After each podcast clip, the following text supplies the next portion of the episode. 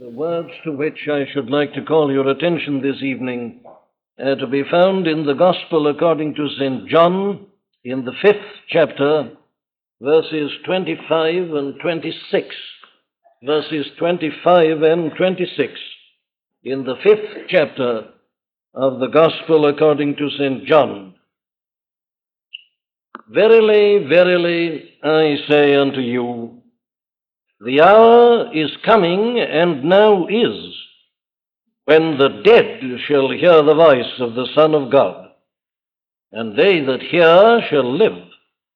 For as the Father hath life in himself, so hath he given to the Son to have life in himself. Verily, verily, I say unto you, the hour is coming, and now is, when the dead shall hear the voice of the Son of God, and they that hear shall live. For as the Father hath life in himself, so hath he given to the Son to have life in himself. Now, here, those who were uh, present last Sunday evening will remember and notice we have again one of these uh, statements by our blessed Lord and Savior, which is introduced by the formula, Verily, verily. We had a similar one last Sunday evening when we were looking at the 24th verse. Verily, verily, I say unto you, he that heareth my word and believeth on him that sent me hath everlasting life, and shall not come into condemnation, but is passed from death and life. I indicated last Sunday night that uh, this formula always means that our Lord Himself was indicating that what He was about to utter was unusually important and significant. It is His own distinction. We know and believe that everything He said, that every word that He ever uttered, is of vital importance. But he himself, now and again, went out of his way to emphasize certain particular statements. And he did so in this particular manner by saying, Verily, verily. You can translate it, if you like, like this Amen, Amen.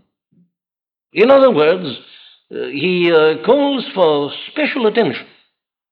Truly, truly, if you like would be an equally good uh, translation of the words.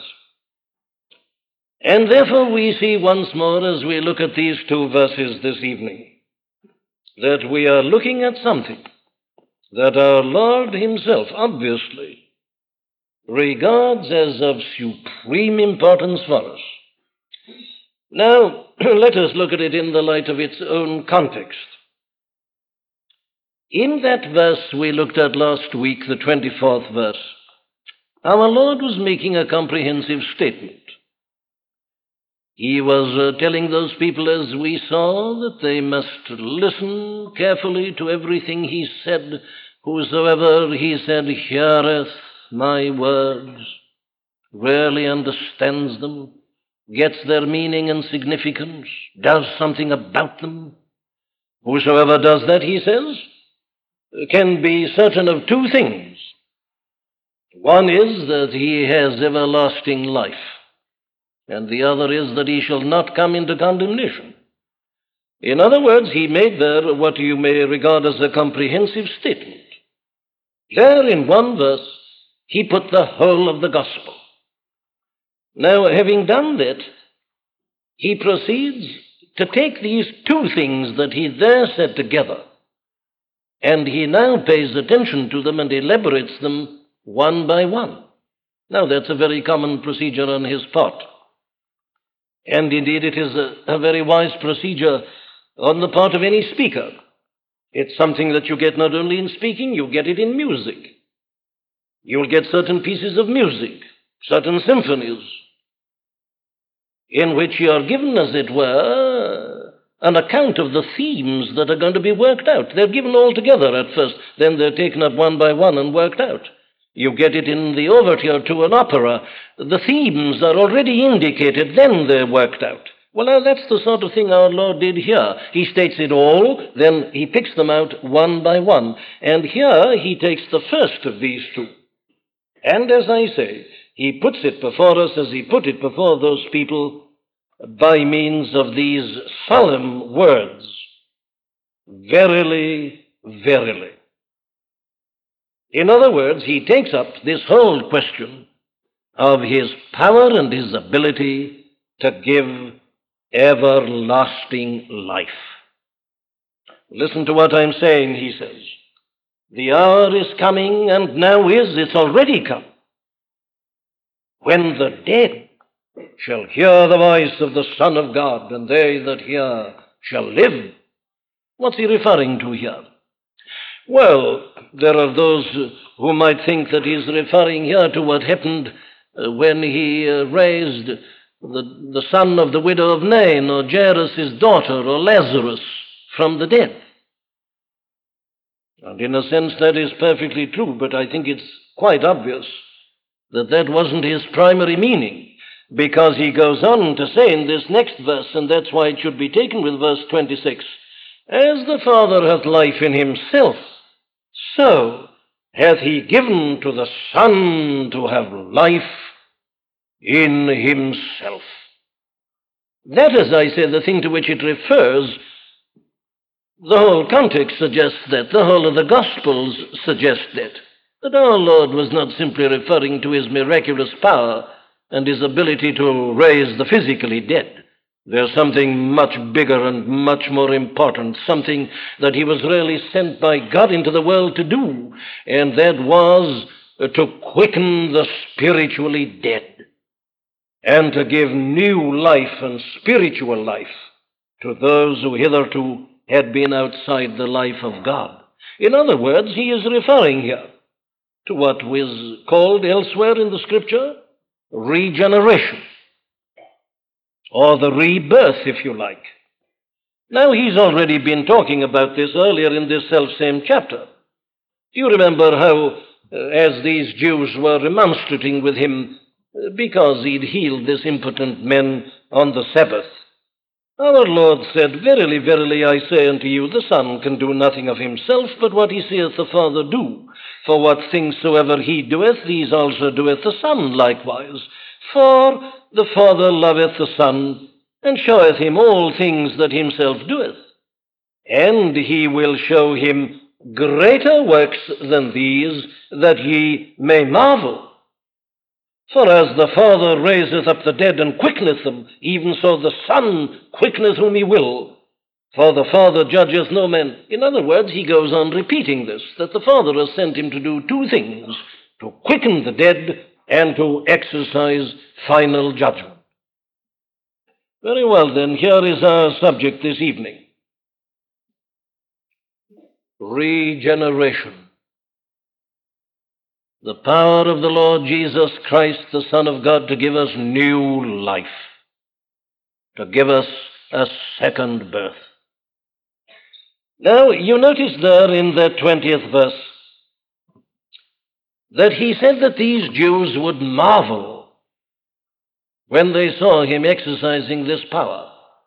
He turns to them in effect and he says something like this. He says, Are you surprised that I've been able to heal this impotent man?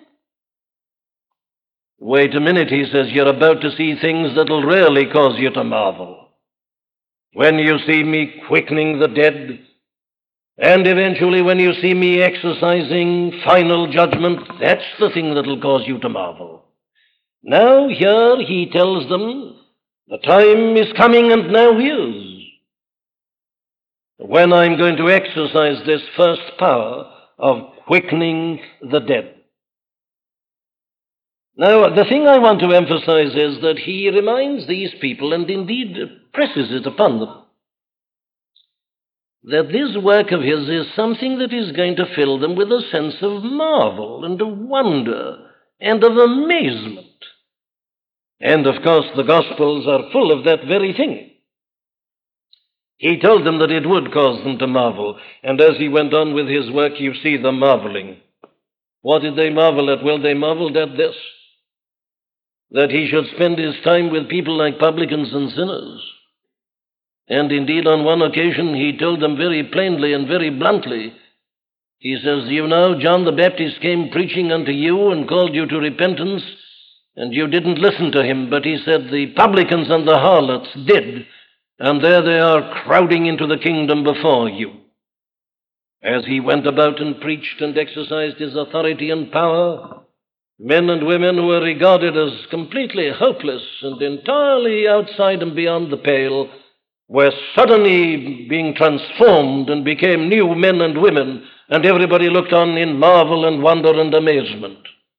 And then you remember when you hurry on to the book of the Acts of the Apostles, you see the same thing there.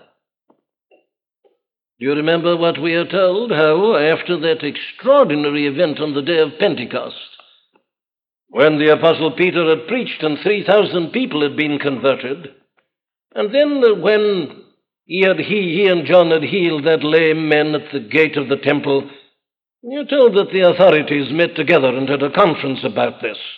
And they were astonished at all this. They said, Who are these men? They're ignorant and unlearned men. And yet look at, look at what, what's happening. They couldn't understand it. They marveled. He said they would.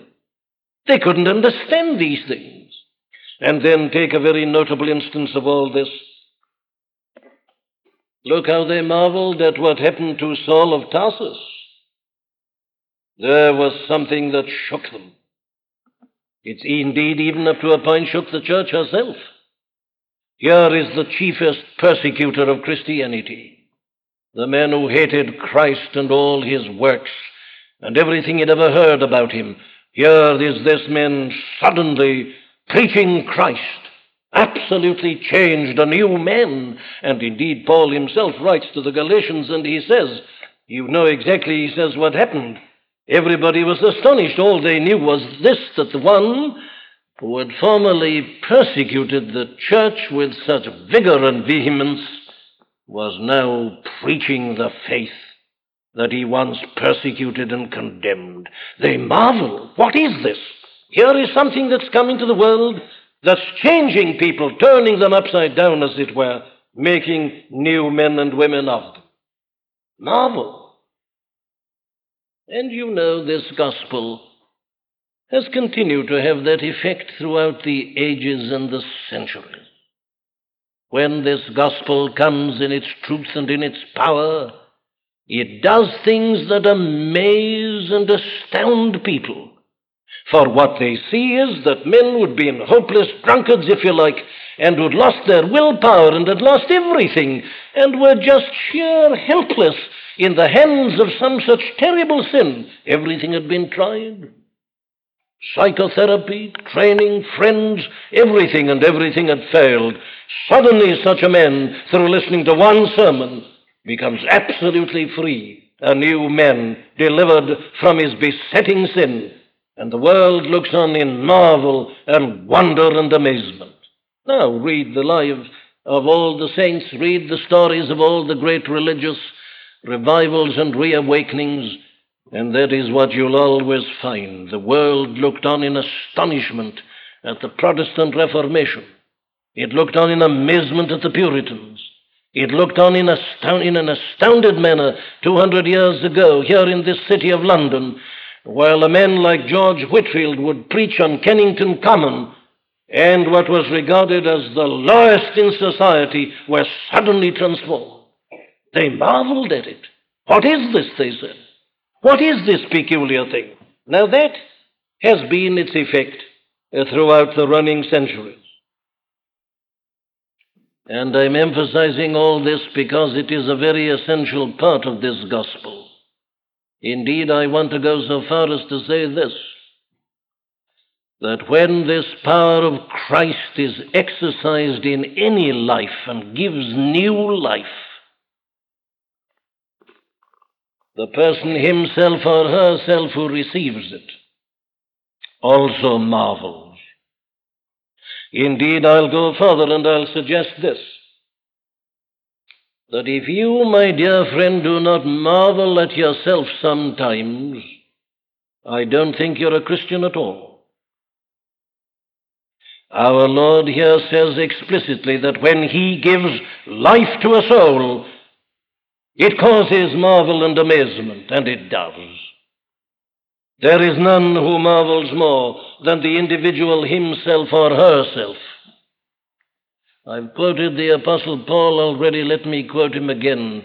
I always feel that that was exactly what he was saying in the 20th verse of the second chapter of his epistle to the Galatians once more. I live, yet not I, but Christ liveth in me. And the life I now live in the flesh, I live by the faith of the Son of God, who loved me and who gave himself for me. You see it, don't you? I live, yet not I. He doesn't understand himself. He is marveling at himself. Something's happened. He is the same man, he isn't the same man. Christ has come in, the life has entered. Now that's it.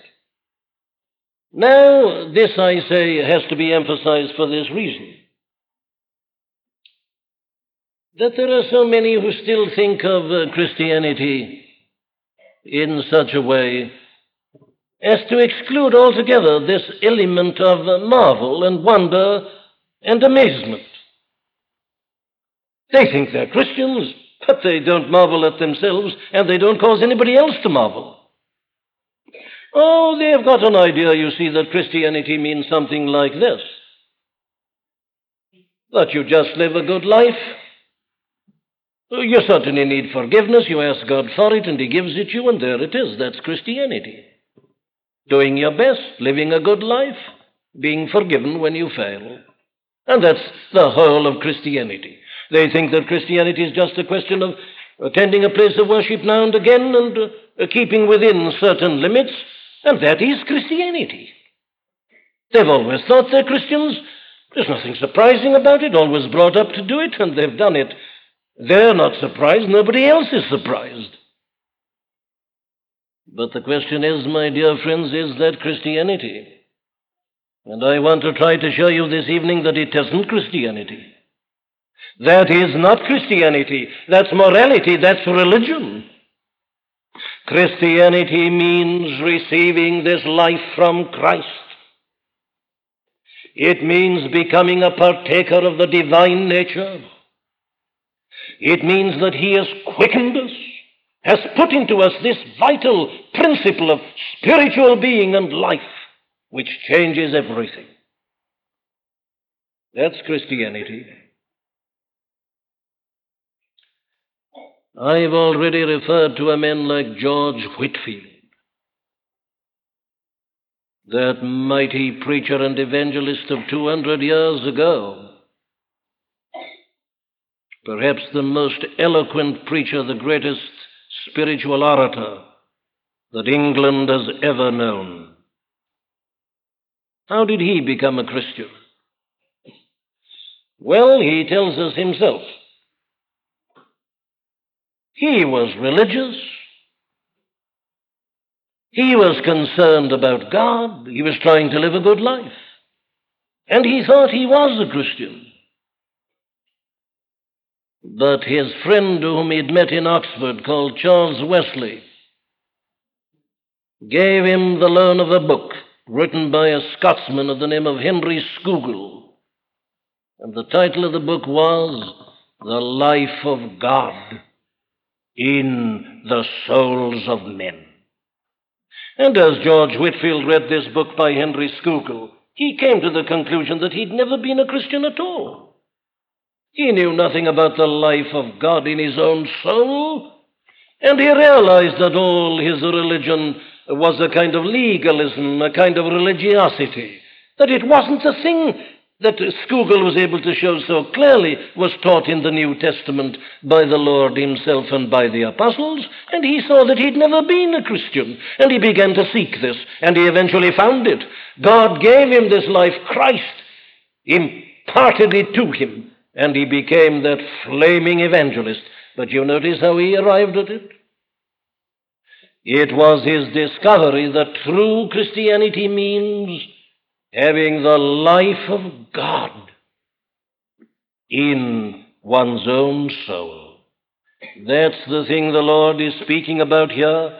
Verily, verily, I say unto you, the hour is coming and now is when the dead shall hear the voice of the Son of God, and they that hear shall live. I've got this power, he says, even as my Father has this power. Well, now then, my friends, I ask my obvious question Have you received this life? Is the life of God in your soul? Has Christ given you life? Listen to what it means. Listen to what it involves. Let me try and tell you something about it. Let me expound his own teaching to you. Here's the first thing. To receive this life means a profound and a radical change in the whole of one's being. You notice his own comparison. He compares it like passing from death to life. Is there anything bigger than that? Can you give me any dimensions that are greater than that? Passing from death to life? Why, it's the biggest change conceivable. There's nothing bigger, greater, deeper, more radical than that. Yet that's his term. Listen to the other New Testament terms.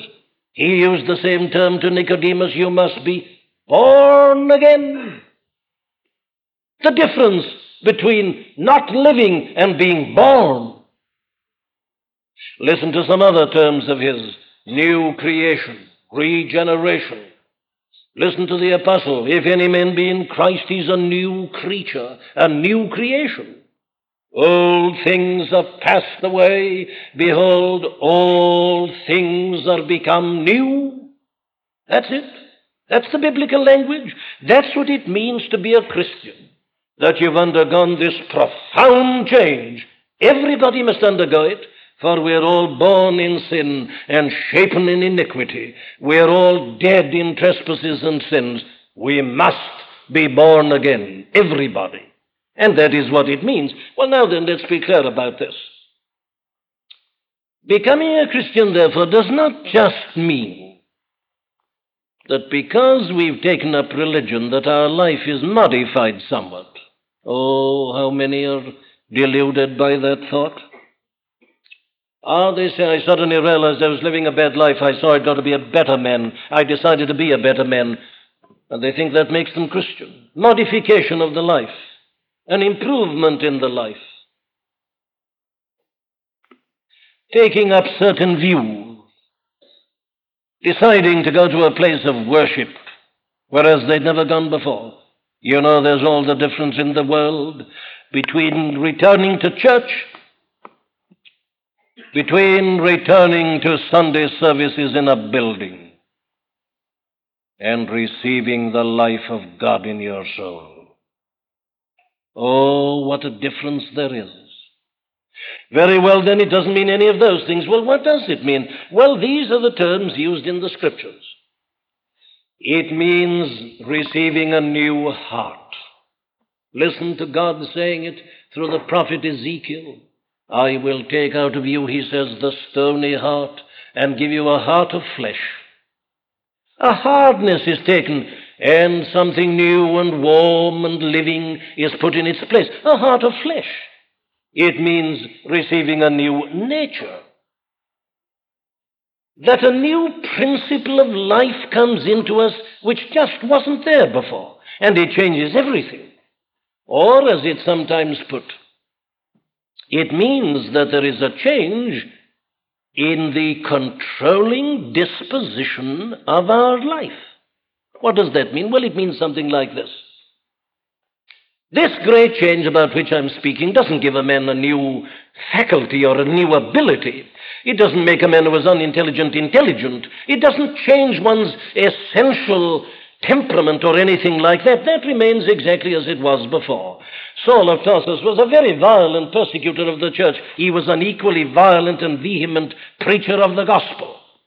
That kind of thing it leaves exactly where it was. What is changed then? Oh, what is changed is this this governing disposition of the soul.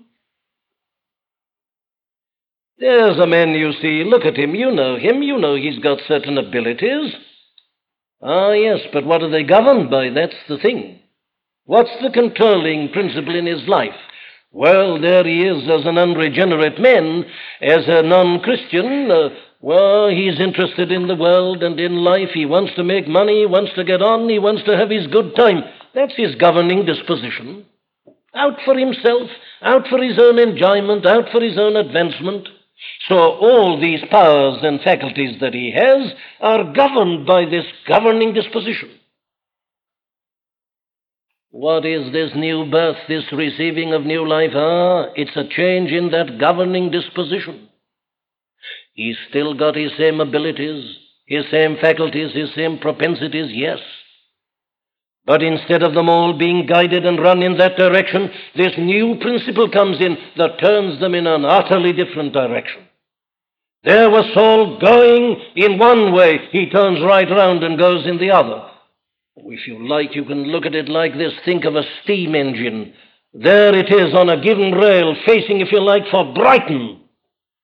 And it's going to draw those carriages there, but turn it round Put it in the other direction, it's the same engine, the same pressure of steam, the same everything, but it's going in an entirely different direction. That is what happens to a man uh, when this new life is given to him by Christ. In temperament, I say, he's the same, and his abilities are the same. Oh, but the whole life is different. He says, Whereas once I was like that, now I am something which is entirely new. Oh, I can't add to what the apostle says. When this happens to a man, he says, Old things have passed away. And behold, all things have become new.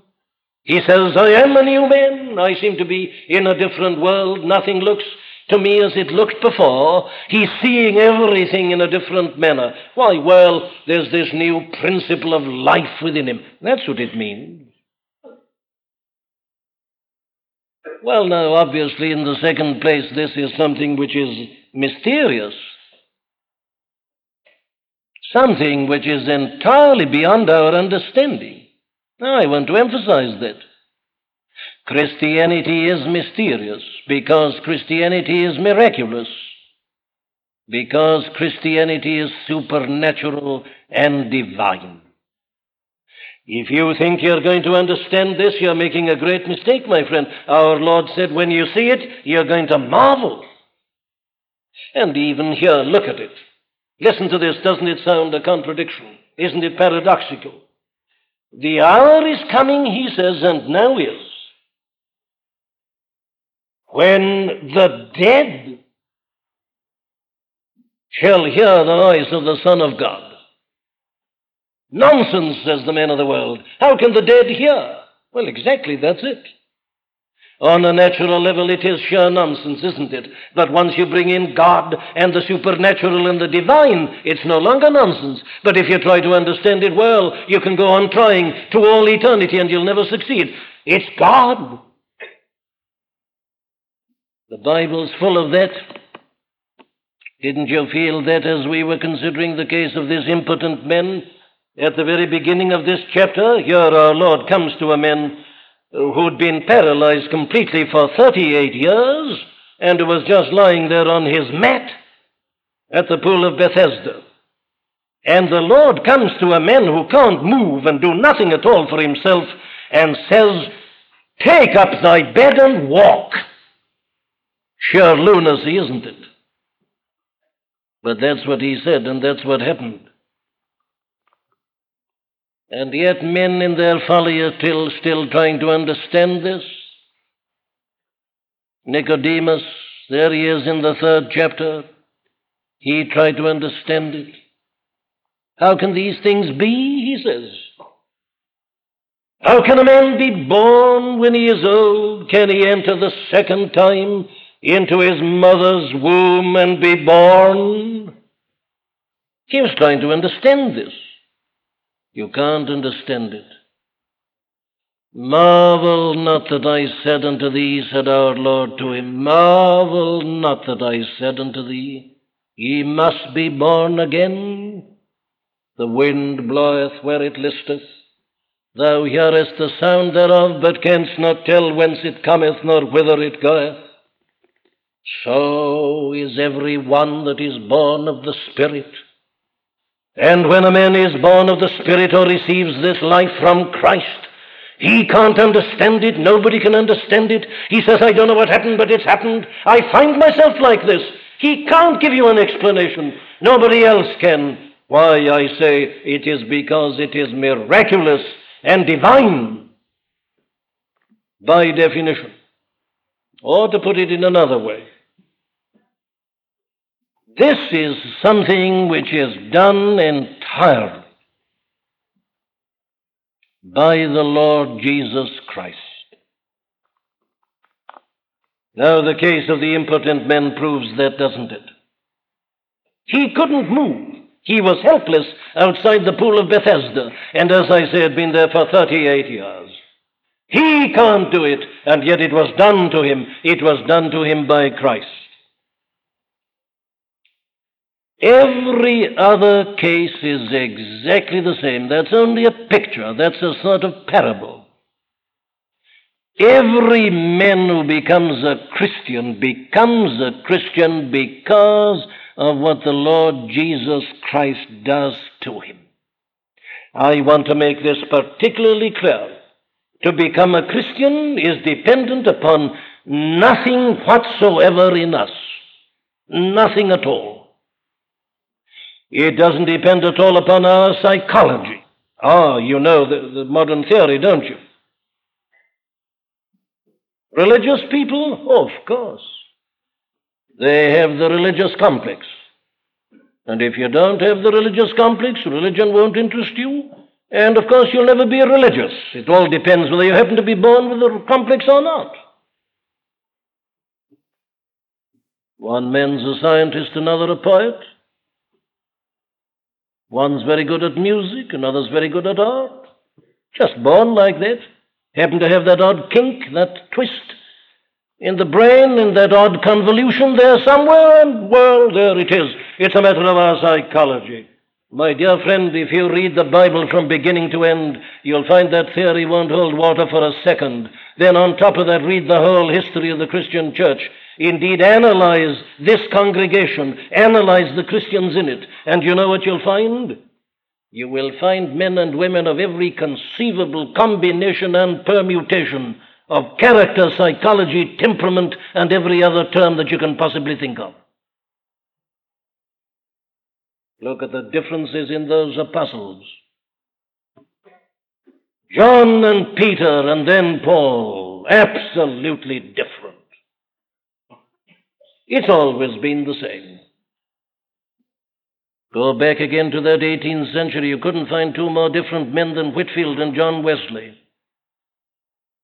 Whitefield, impulsive, emotional, mightily oratorical. John Wesley, logical, staid, calm, not an orator at all, yet both preaching the same gospel, both testifying to the same experience, Oh, I say this nonsense about psychology doesn't stand the test of examination for a single second. No, no, it doesn't matter what our psychology is. In the same way, it doesn't matter at all what our ability is, nor what our understanding is. I read certain textbooks, even on theology, now and again, and they distinctly give the impression that you've got to be pretty able before you can be a Christian.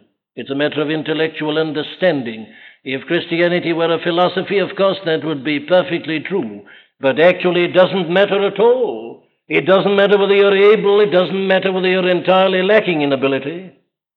It doesn't matter whether you're the greatest philosopher in the world, it, or you may be the most dark and benighted ignoramus and fool that has ever entered into this life. It doesn't make the slightest difference. I'll tell you another thing that doesn't matter. Whether you're naturally good or bad doesn't make the slightest difference here. Yeah, of course, there are some people who are born uh, nice and good people, and others are not. And I'll grant this much to the psychologists there are some who are born with a religious sort of inclination. They rather like doing this sort of thing. It doesn't make them Christians, as I've said, but they're more naturally religious than others. What I'm saying is this that it doesn't make the slightest difference. Side by side in the Christian church from the very beginning until tonight, you have people, some of them were naturally good and some of them were naturally very bad.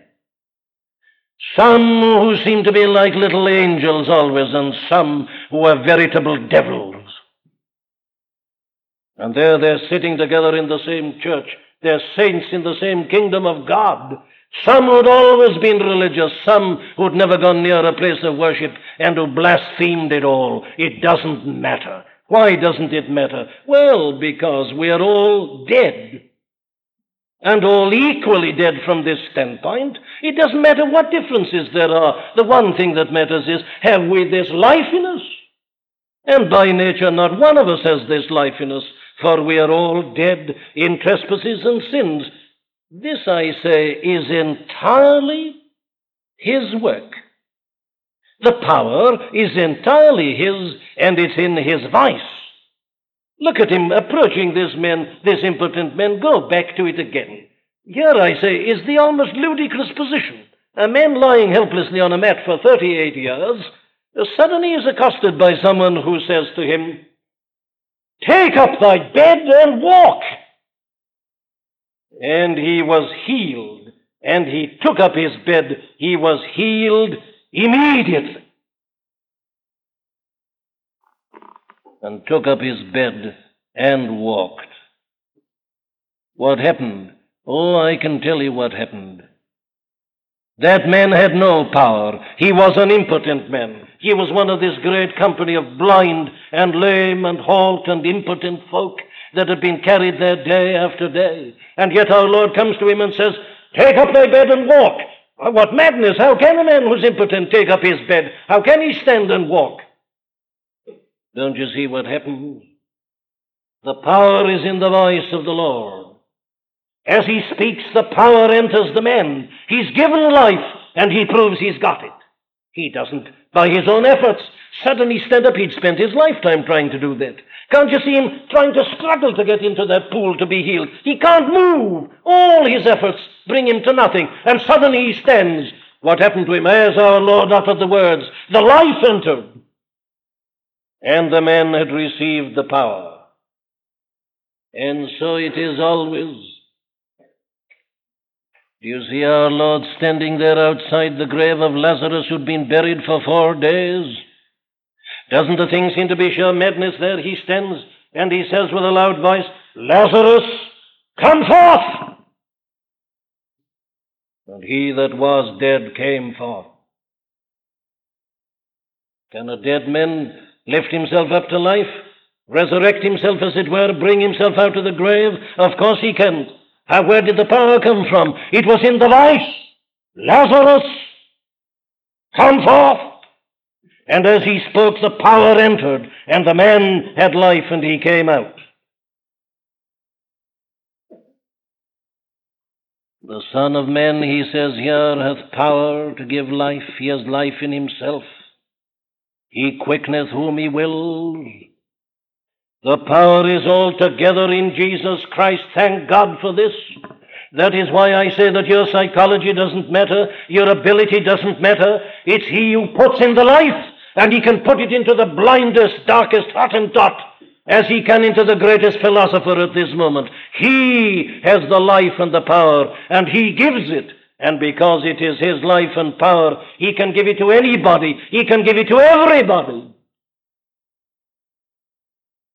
And He can give it this evening here in London to the blackest, the vilest, the foulest character in the metropolis at this minute. He can give it to such a character as easily as He can to the most naturally religious and good and polite and modest and chaste person who's never even thought of doing evil. It's his life. And it's because it's his. It is open to everybody. I've said it before, I say it again from this pulpit. That is what makes this work of preaching the gospel such a romance. That is why I say again, I have no need to know you one by one. I know that you're all dead in trespasses and sins, as I myself. We're all born like that, and we all need this life. It doesn't matter what you are, nor who you are. I'm not interested in your particular sins. I'm not interested in what you've been doing. It doesn't matter. What you need, what all need is life. And the life is in Him, and He can give it to whom He wills, and He gives it. The power is in Him. It's nothing in us because we are dead. Thank God for this. If our intelligence and ability to understand and a thousand and one other things came in to this question of making us Christians, oh, how unequal it would be. But here inequality is entirely banished and we're all one. We all need this life, and He alone can give it us. So, my dear friend, the question for you and for everybody at this hour is this Have you got this life? Has He given it to you? Have you heard Him calling your name? John, Mary, Martha, whatever you are, Lazarus. Has the mighty word come to you and awakened you and called you out of your grave and bondage of sin? Hear him, I say. Hear his words. He appeals to you to do so. Verily I say unto you, the hour cometh and now is, when the dead shall hear the voice of the Son of God, and they that hear shall live. O blessed day when it came, and when heard, and when was aware of life. How do you become aware of life? Listen. The moment he puts this life of his into you, you will know that a tremendous change has taken place in you. You can't help knowing it. You'll feel that there's a new principle in you. How will you know that? Well, I'll tell you. You'll begin to get interested in these things. You'll begin to think about your own soul and about God and about your relationship to Him and about life and death. You'll begin to get an interest which you've never had before in all these spiritual things. Not only that, you'll begin to understand them. You may have listened to the gospel many, many times before, but it didn't speak to you and you didn't understand it. Suddenly you find yourself understanding it. It has meaning for you. It has relevance for you. Then you begin to feel a desire to know more about it.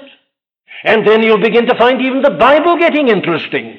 Do you enjoy the Bible, my friend? Do you like reading it? Do you understand it? Does it speak to you? Let's be quite clear about this. If you don't have any sort of enjoyment of the Bible, you know you have no right to regard yourself as a Christian. Peter says, as newborn babes, desire the sincere milk of the word that he may grow thereby. The babe doesn't understand why it likes the milk, but it does and it wants it. Have you a desire for this word of God? Do you want to understand it more? Do you want to be able to live it better? Tell me, does prayer mean anything to you? Is prayer becoming a little bit easier? Do you long to know how to pray? Have you desires after this? And then another way you can tell very easily whether you've got this new life or not. When this new life comes into you, the world becomes a very different place for you. The things that formerly charmed you now repel you. You see that they're the most dangerous things to your life and to your soul, the things you gloated in and, and things that ravished your heart. You see them as the enemies of your soul, and you turn away from them. You long to be holy, to be clean, to be chaste, and to be pure. These are some of the tests. And you begin to like God's people the people whom you regarded as the greatest bores in the world before. You now begin to draw near to them. You want to hear something more from them. You want to spend your time in their society and in their company and fellowship. I ask you in the name of God, have you got new life? Do you enjoy your religion? If you don't, it's your religion. It isn't this living thing that Christ gives. There are some of the tests. Shall I close by putting it like this? Why is it absolutely essential for us to have this life? I've said all along that it is. Without this life, we are not Christians. Why must I have this life? Well, here is one answer. Obviously, this life is absolutely essential before we can ever hope to have any fellowship with God. Why? Well, listen to the psalmist. He, who is he that shall enter into the temple of the Lord? He that walketh uprightly, and worketh righteousness, and speaketh the truth in his heart. He that backbiteth not with his tongue, nor doeth evil to his neighbor. Listen to another. Who shall ascend into the hill of the Lord? Or who shall enter into his, stand in his holy place? He that hath clean hands and a pure heart, who hath not lifted up his soul to vanity, nor sworn deceitfully. Listen to another, listen to David saying it. Thou requirest truth in the inward parts. My dear friends, there's no need to argue about this. What fellowship hath righteousness with unrighteousness? What communion hath light with darkness? What concord hath Christ with Belial?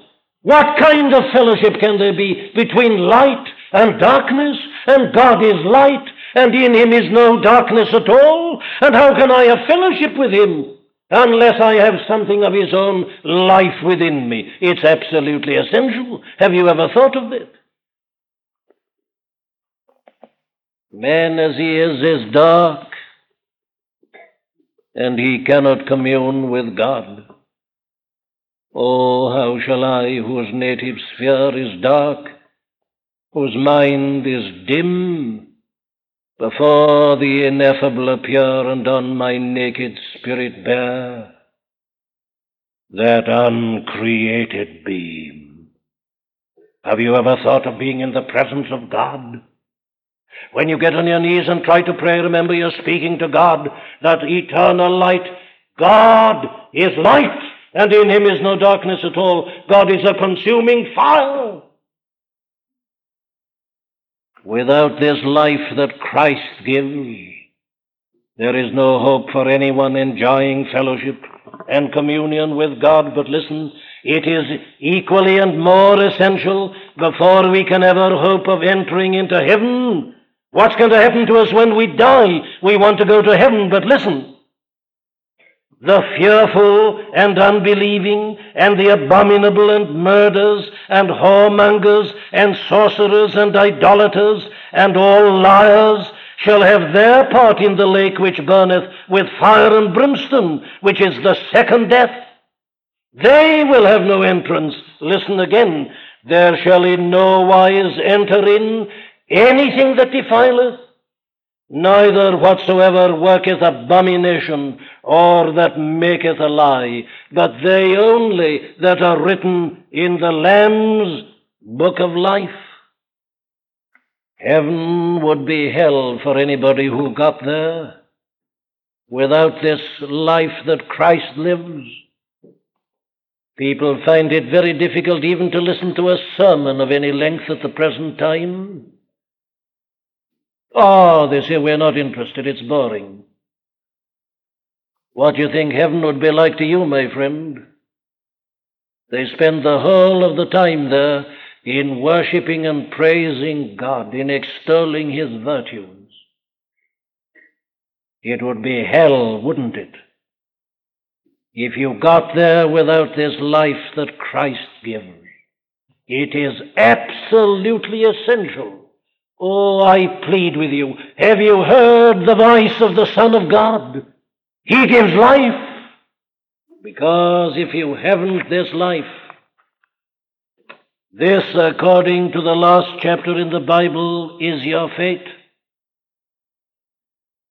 He that is unjust, let him be unjust still. He that is filthy,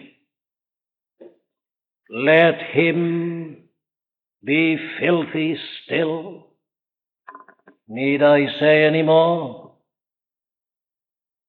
To enjoy the life of God and to spend eternity in His holy presence, it is absolutely essential that we should have a life corresponding to His.